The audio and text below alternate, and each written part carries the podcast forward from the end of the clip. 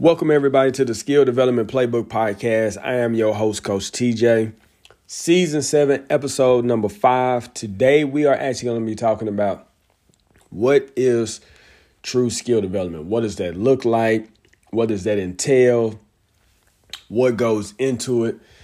I know there's a lot of different ways that you can actually do skill development. There's no one way to do it. There's no only way to do it. I know that there are several different ways. There's more than one way to skin a cat. But we're going to talk about that a little bit. We're going to discuss that because I'm seeing a lot of things, you know, through social media and on Instagram specifically of different things trainers and coaches are doing. And I'm not going to spend this podcast bashing other trainers or their methods or their philosophies, but it's all about being informed. So as a parent, as a player, or even as a coach, if you're trying to find trainers for your players, you have to know what you're looking at. And when you understand what you are looking at, then that will help you make the decision on who fits your athlete, right? Do you need this type of trainer? Do you need this type of training? So we're gonna talk about what is true skill development. Try to just give you some information for you to process and understand so you can know what to do moving forward. So before we get into that real quick, let's talk about how you can follow me on social media and how you can contact me. I am on Twitter at NBNBball. Also, you can follow the SDP podcast on Twitter. The handle is at SDP_podcast. I'm also on Instagram at NBNBball. Be sure to visit my site, tjonesfirm.com, for any consulting on skill development workshops, or if you need a custom-built skill development plan for your team, your organization, your players, whatever it may be. I can put something together for you. I've done that for a number of different teams and high school programs. You can reach me at info@tjonesfirm.com. Also, be sure to share my podcast with your circle of influence. Be sure to subscribe to the podcast. It's available on all your favorite podcast platforms such as Apple Podcasts, Spotify, Stitcher, and others. Also, give me a 5-star rating. I take 4 stars, but I prefer to get 5. I want the 5-star rating. The more ratings we have, the more you share, more people hear about it. They see it and they'll want to tune in and listen. And speaking of tuning in, if this is your first time listening to the show, I welcome you. I appreciate you taking a little time out of your schedule to listen to me on your ride to work, to home, to whatever it is that you're doing. And if you are a return listener, I truly appreciate you. Continue to come back week after week or show after show to tune in and hear me talk about skill development, or when I do interviews, hear me discuss skill development with other coaches and trainers. So let's get on into this. Season 7, episode number 5, what is true skill development? So when it comes to developing players in any sport, specifically basketball, we typically only think about skills training, okay? But, you know, and we're talking about skills such as dribbling, shooting, passing, footwork, on-ball defense, et cetera, et cetera. But developing a player is much more than that. There's more that goes into it. So in order to fully develop a player, I feel like you have to have, there's 5 areas. You have, of course, your on-court skills or your skill development, you're working on those skills I just mentioned. But you also have mental development, you know, understanding who you are as a person, your confidence. Then you have your sports performance, athletic training, you know, developing your body. You have nutrition and diet. And then you also have your basketball IQ, your film study. Now, studying film can come in 3 different forms. You got your game film, you have your practice film, and then you have your skill development film. So sometimes I record players doing different things and we sit there and we'll look at it real quick and then we'll get back to the training session. So there are 5 areas that I feel like is really, really important. So it takes all those components to fully develop a player. And that's in any sport. I think in any sport, It takes all five of those areas. But specifically in basketball, since that's what we're talking about, that those are the five areas you need. You have to teach them the skills, and that involves the how, why, and when. You got to coach that mental capacity during the struggle, how to overcome adversity, being confident, having faith in yourself and the belief, the whole nine, everything that comes with the mental part. Because you have to convince them to see the bigger picture and staying confident. So in what I mean by that is if I'm working with a player, and just like for perfect example, last night I was working with a young lady on her shooting. And I told her, I'm not concerned about you making it. I don't want you to worry about making it. I want you to focus on shooting the basketball or making the adjustment to your shot that needs to be made. If you can make the adjustment, the makes will come. But if you're only focused on whether or not you're making it right now, and I know this is easier said than done, but when a player is only focused on whether the ball is going in, if they're in that learning process, if they're only focused on whether it goes in or not, then they're going to struggle. They're going to lose confidence in their ability. That means they're going to second guess or hesitate in the game, and then that can lead to a lower performance. A lower performance, lower production could also equal into less playing time. So what I try to get her to understand is we're going to focus on your shot, on the technique, on the mechanics. We're not worried about if it goes in or not. I need to see you shoot the ball the correct way, rep after rep after rep after rep. So that's something that we have to get into. So you got to help them stay confident. Now, at the same time, there's some athletic development that's needed for today's game. Players are really, really athletic. That kind of enhances the skill set, but you got to be athletic. And teach them how to take care of their body with their eating habits and their nutrition. They can't eat fast food all the time. They got to get their vegetables. They got to get their starches. They got to make sure they don't drink too much sodas and all those different things. Make sure they stay hydrated. So making sure that they have good eating habits. And then they have to learn the game from watching game film. So you can have a player, and I do this with players that I train sometimes. They'll send me their game clips.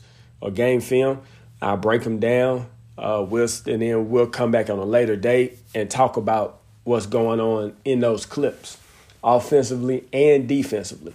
So that's important to do, and it takes all five of those areas for the players to really be developed. Now, I can use another quick example of a young lady I've been training for a number of years. We spent a lot of time on the court. I've spent a lot of time focusing on her mental. She's now getting athletic development. We watch film.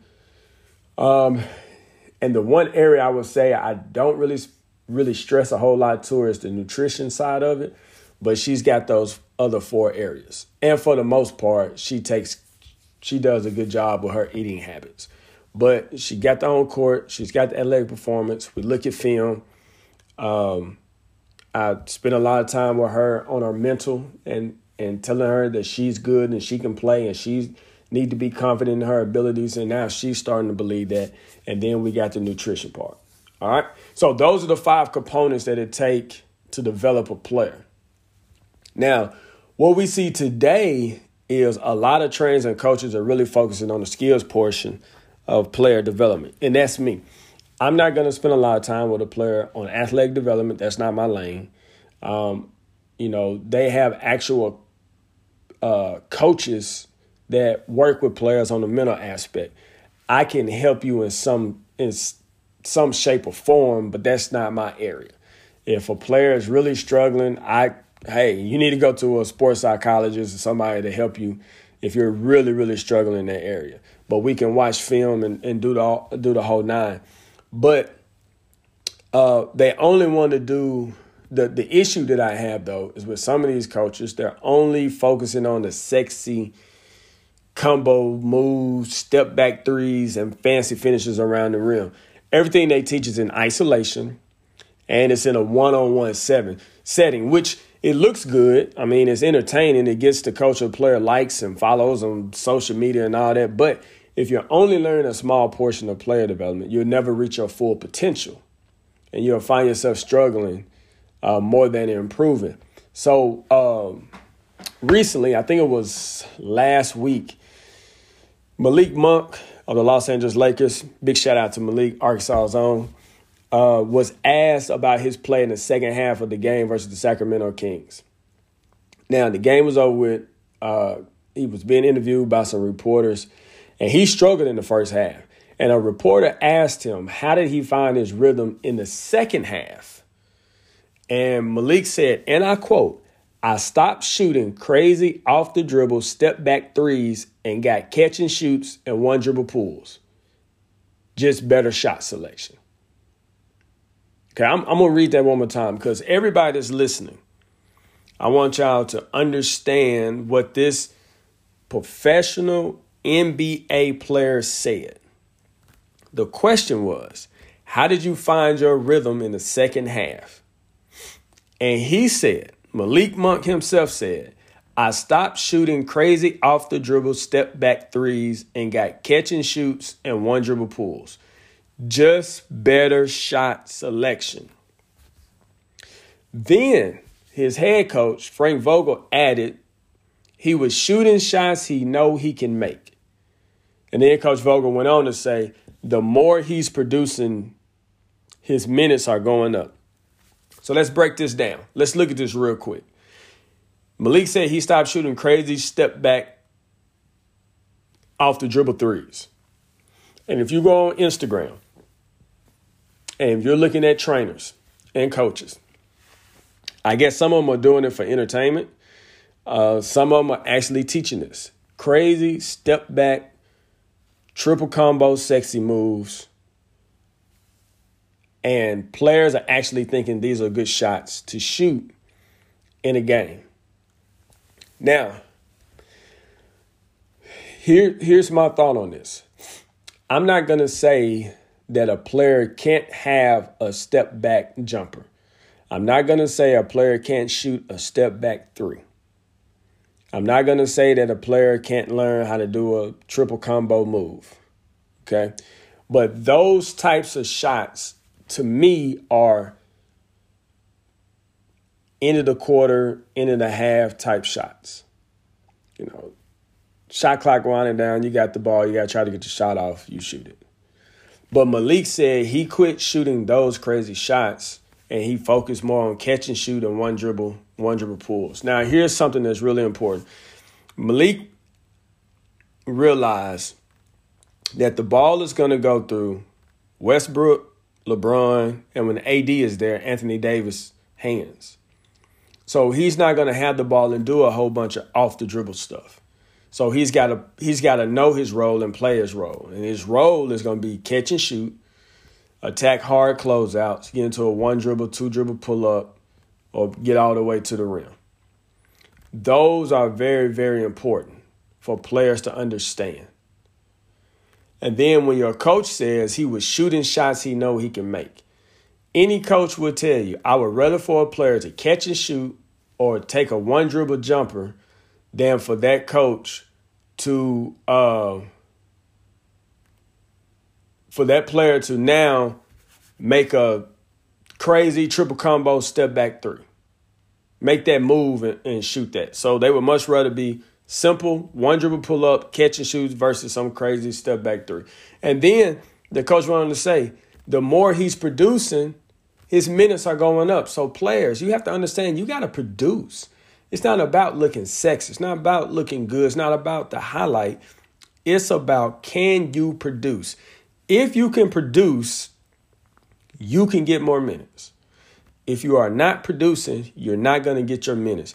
What can you do to get in the game? Then it's what can you do to stay in the game? Are you dependable? Can you be counted on?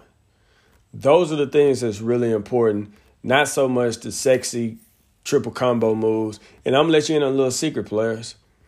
Those NBA players that you see, they ain't working on that. They're not doing all these crazy triple combo moves. A lot of times if you see a player that do something like that, that's instinctive. They're not repping those moves out, okay? So as a trainer or as a coach, you have to ask yourself, what can I do to help this player improve their skills and help them get in the game?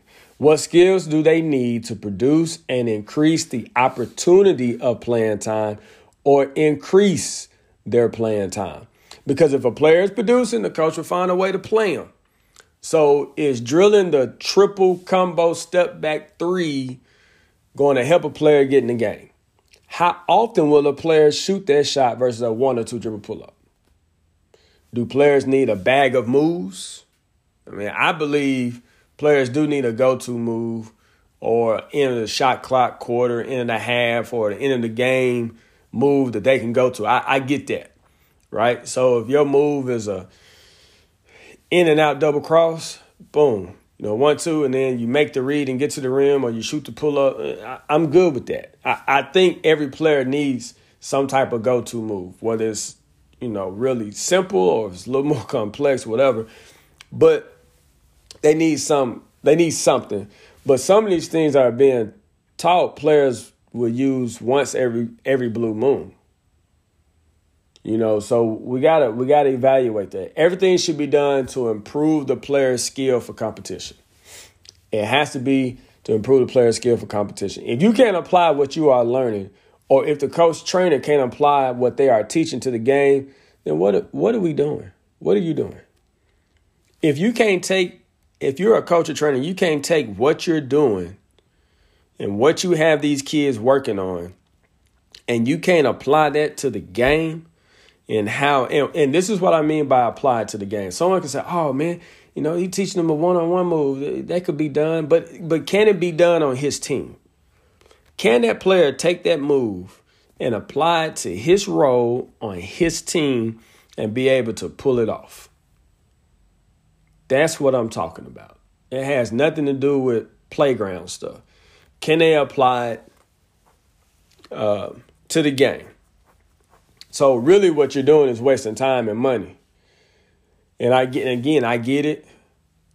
I know as a trainer or if you have a skill development business or company, you have to continue to get clients.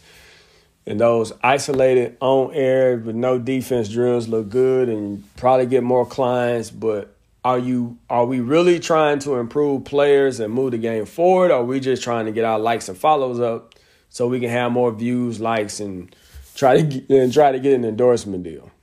Right? That's the question. Now, I say this. Basketball coach Chris Oliver talks about perceptual skills in basketball. So what is perceptual skills? Well, Visual perceptual skills are the brain's ability to make sense of what the eyes see. This is huge in basketball. I've been coaching my daughter's little travel basketball team. They are a competitive. They are a competitive community team, I guess you can say. That's what the other coach calls them, a community team, because we don't have players from all over the state. We don't have players from neighboring states, and we don't have players from all – they're all within like 15, 20-mile radius of each other, so or 20 to 30-mile radius of each other. So we're like a community team. And one thing that I've noticed with players that age, and they're they're 10, 11-year-olds, okay? 10, 11, and 12. So one thing that I've noticed that players are struggling with making sense of what they see. And I see this all the time, and I tell players, and I tell players all the time, you have to be able to see the game. Not just looking, but see it and understand it and be able to make sense of it. Understanding words to help defense. Understanding where's my teammates. Understanding who's being guarded. Understanding who's open, right? These simple things that we as an adult can see and understand, but we struggle with explaining it to the youth players. Or we just don't explain. We just figure that they should know it, but they don't know it. right? I was in a class the other day, a training class I had, and this girl, two teammates, one girl tried to make a pass cross court, and the defender was standing right in front of her. And I said, "Did you not see the defense?" And she was like, "Yeah." I said, so I looked at the girl like, "Is your name Casper?" I said, because apparently she thought she could throw right through you, because you standing right in front of her. I mean, like, the defense was standing in front of her like she was on offense. That's how covered up the other, her teammate, the offensive player's teammate, was standing behind her. And they're out on the perimeter, not in the post. They're out on the perimeter. And she threw it right to her. So that's what I mean by being able to make sense of what the eyes see. So as a basketball player, the better you understand what you are seeing, the better you apply any skills you have. You have to understand what you see. So a player is driving to the basket, defense rotates over. I see it happening or developing. Now I can apply the necessary skills needed in this situation.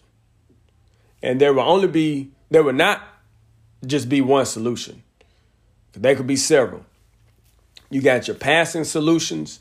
I'm driving, defense rotates over. I got different passing options. I have my dribbling options. Do I make a move, get around that defender? Do I back up? Do I change direction? Like, what do I need to do? Then I have my different finishing options, right? How do I need to finish? Do I need to pull up and shoot it? Do I need to step around the defender? Do I need to finish with my right hand, my left hand, off 2 feet, off 1 foot? So we have to know all these things and give all these players the options and the tools to go on their tool belt. It's not just one solution. I see so many players all the time that when they attack, it's always a Euro step. You don't need to do a Euro step every single time. There's a certain time and a place for a Euro step. But going back to this perceptional skills, the brain's ability to make sense of what the eyes see. Are you teaching that to your players? Are you teaching as a coach, as a trainer? Are you teaching players to understand what they're seeing? So if I'm a parent or I'm a player and I'm thinking about working out with someone, and if I'm a parent, I'm going to go and watch, or I'm going to ask people who've worked out with them, and I'm going to ask them questions about what they're doing in their training sessions, what they teaching, what drills they doing, the whole nine. And I want to know, are you teaching? And this is just one of the many things that's important, but are you teaching the players the ability to make sense of what their eyes see? And this is so important. Like, did you not see that other defender right there? Did you not see your teammate? Those are some things that's important. And that's why I say these are some components of true skill development. So it's important for us, for the player to understand the situation and be able to handle that situation. So that's why, you know, isolated training against air can be too much. I'm not going to say just isolated training, but too much isolated training against air can be detrimental to a player's development, because the player has to understand the situation and know how to handle that situation. All right. Now, there is a place for isolated one-on-one training. I do them all the time. But doing that, there has to be some type of decision-making or perceptual development for the player. On-air drills are good for reps or refining technique. On-air drills are good for reps and refining technique. But there has to be some type of perceptual training and decision-making for the players. All right. And you have to get creative as a trainer if I am working in a one-on-one setting with a player. So let's quickly discuss three important factors in real skill development, and we're just about done. So, three important factors in real skill development. Number one, decision-making. Drilling decision-making increases a player's basketball IQ and their overall knowledge of the game. Now, this could be difficult to do in the isolated one-on-one training, but you can do a read-react type decision-making to improve your player. So this could be something as simple as read my hands. You know, hands down, you shoot, hands up, you drive. I could raise a hand and the player has to go opposite direction on the drive. If I show my hands, the player has to pass it. If I don't, they shoot it. Now, this isn't a deep dive into decision making, but it gets the players to understand some things on like a entry level per se, right? So I'm getting them to see perceptionally. I'm getting them to understand what they're seeing, but then they're also making a decision, right? And you can look at that and say, well, you're really not making a decision because there's no other defenders or no other players involved. It's more of, oh, the hands is up, I shoot it, hands down, or hands down, I shoot it, hands up, I drive. So it's more of a read and react. And that's true, but there's still some type of, I'm getting them to train their eyes to see what's going on, because there's going to come a point when you're in a 2-on-2 or a 3-on-3, or there's a live defender, and they're going to know what they need to do. They're going to have to make that decision. So that's why I say it's an entry level, but it's not the block training of we're just going to shoot every time we catch it, or we're just going to dribble to the basket and shoot a layup every time, or we're just going to pass it every time. So it makes them have to really be engaged and read and see and really understand what they're seeing. All right. Another important factor in skill development, in real skill development, defense. I'm going to just be honest. There's nothing better than a live defender. Nothing better than a live defender. You can do this in stages depending on the player's experience and skill level. So you can use a dummy defender, and they typically just stay with the offensive player to make them feel their presence. Okay, if you got a very inexperienced player and they're doing it on air, and they're doing it pretty good, then you want to add a defender. And if it's a one-on-one session, it could be the coach as a defender. And I just want you to feel my presence. So instead of you just standing there one spot shooting, I'm going to throw it to you and I'm going to run by you. Or I may even throw my hands up, but I want you to shoot the same shot. So they get used to having that defender run at them. You see that a lot in shooting drills. A teammate will pass it to their partner and then close out and try not to block the shot. But just like I said, you're just running at them so they can feel their presence. Then you can have a controlled defender that gives the offense a couple of reads. This also could be done in a shooting drill. So player one can pass to player two.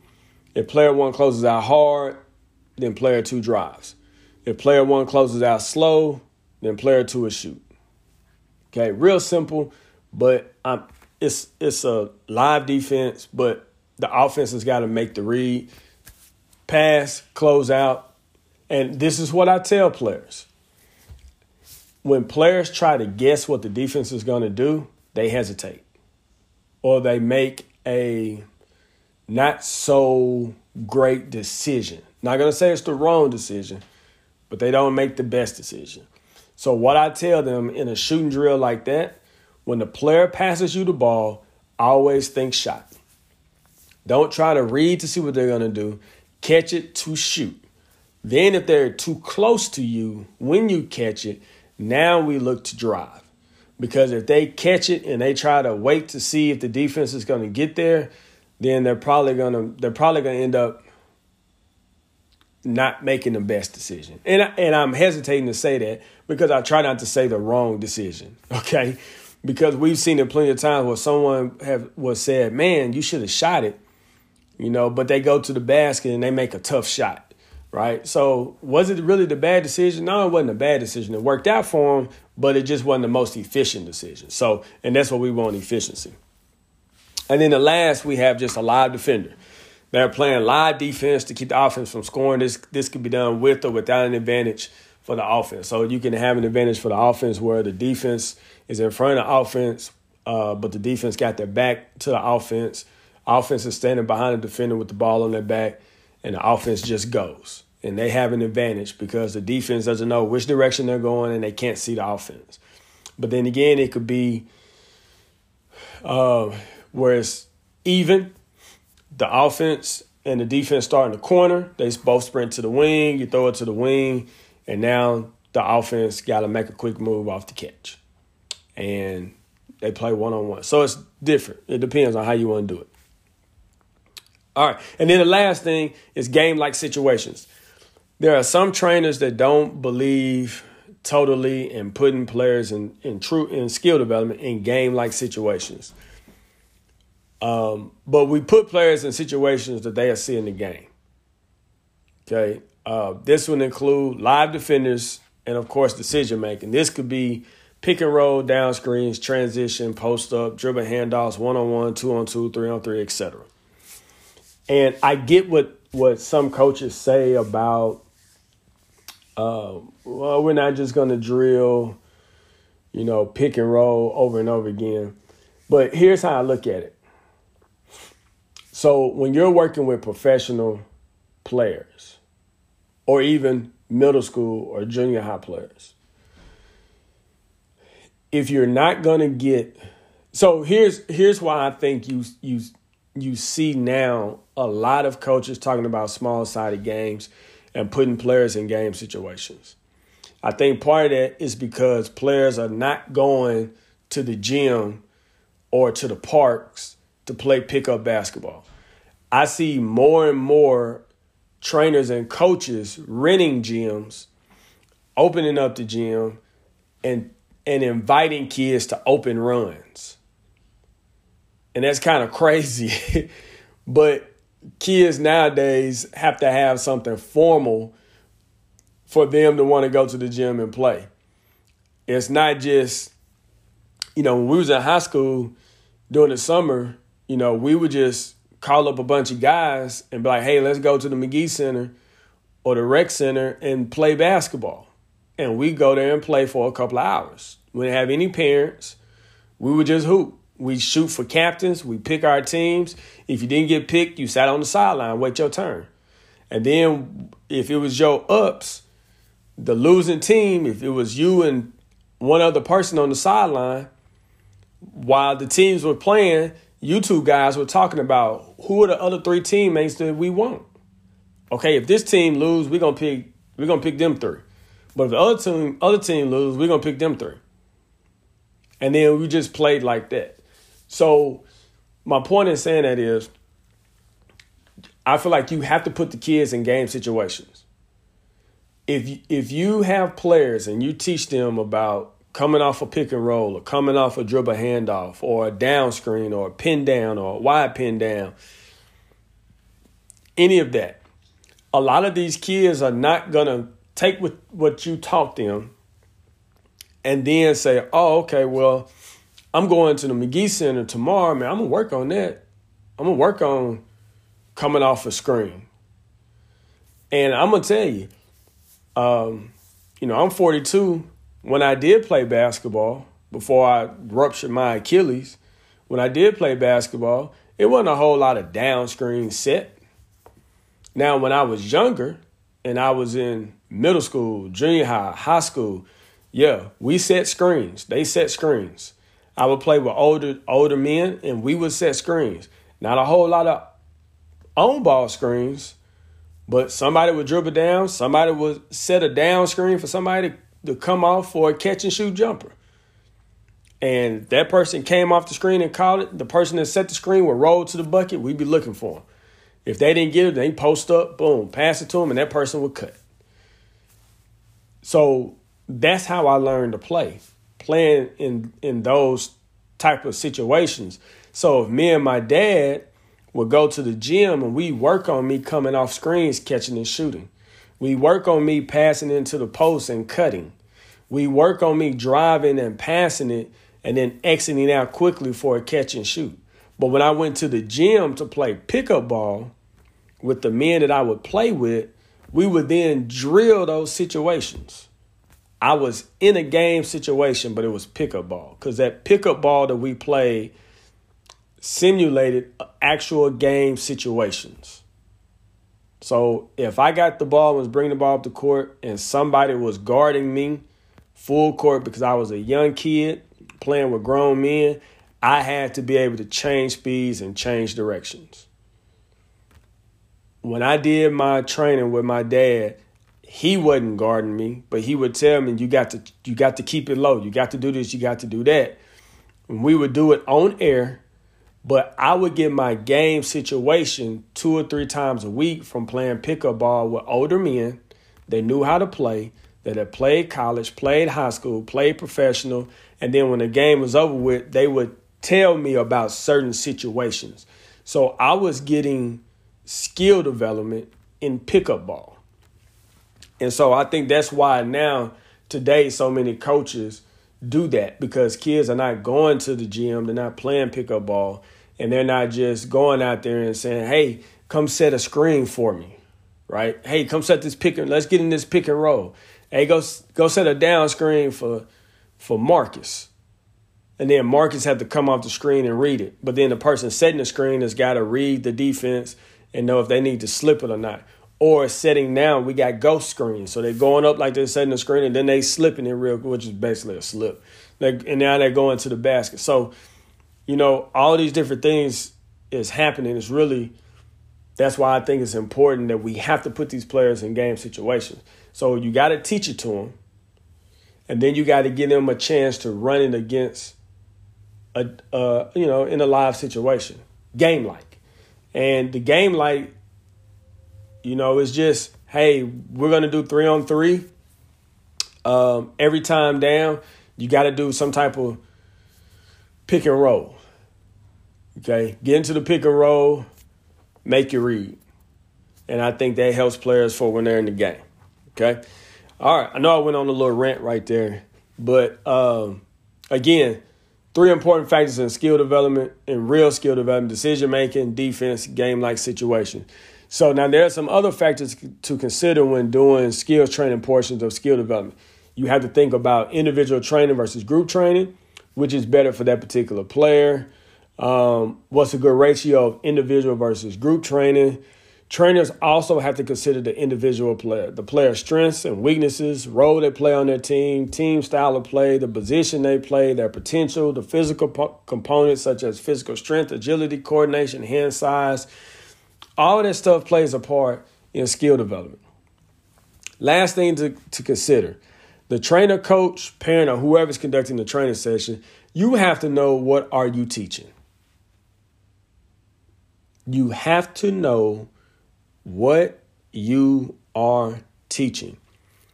Are you teaching, and this is what I mean, are you teaching 1v1 or individual skills? Are you teaching 2-man actions, 3-man actions? This is important because if you spend too much time on one-on-one individual skills and not how to apply those skills in the team setting, you are setting that player up for failure.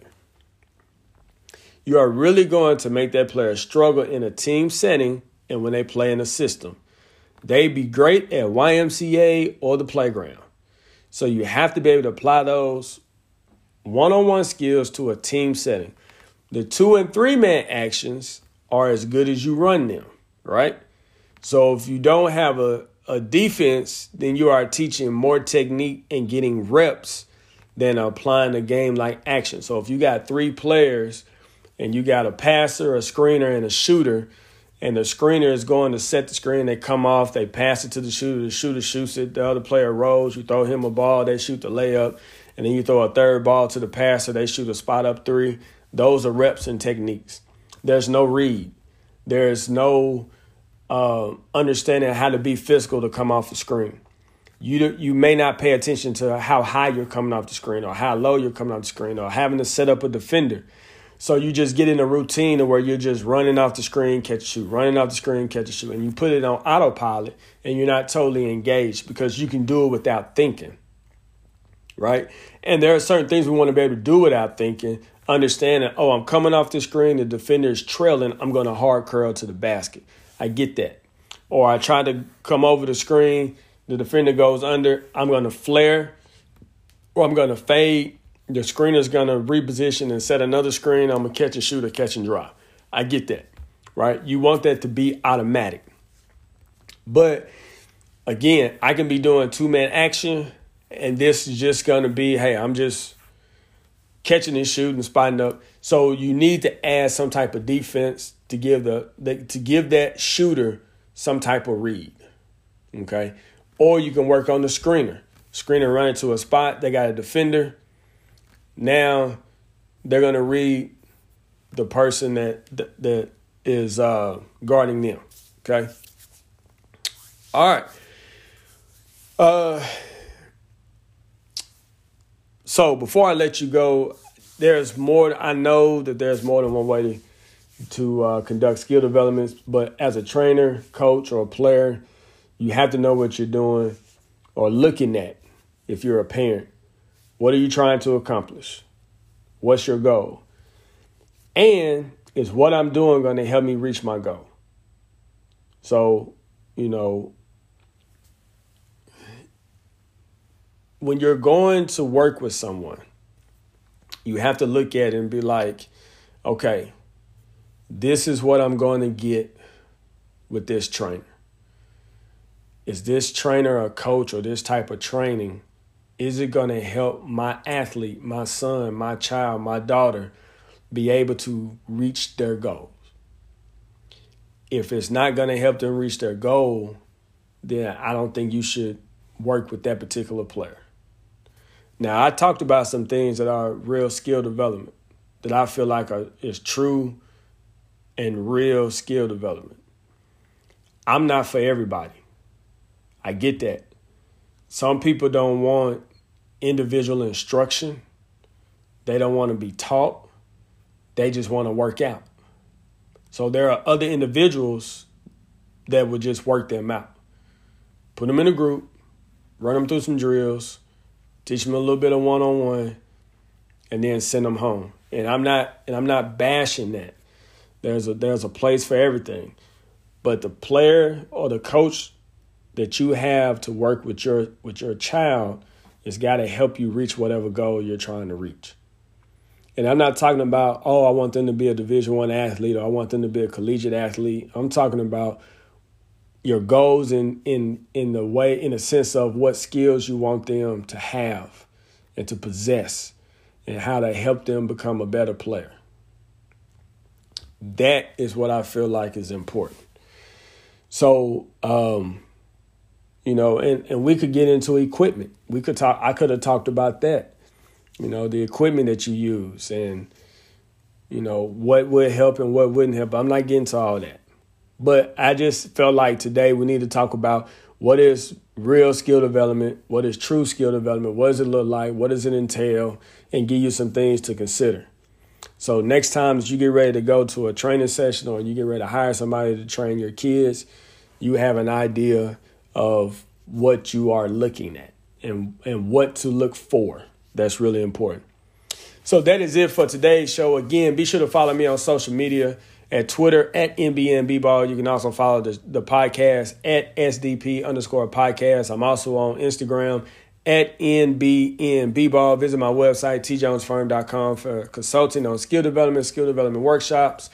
And if you need a custom-built skill development plan for your team, your program, players, your organization, hit me up at info@tjonesfirm.com. Also, be sure to share my podcast with your circle of influence. Be sure to subscribe to the podcast. It's available on all your favorite podcast platforms, such as Apple Podcasts, Spotify, Stitcher, and others. Also, be sure to give me a 5-star rating. I thank y'all. I appreciate y'all. Until next time, God bless.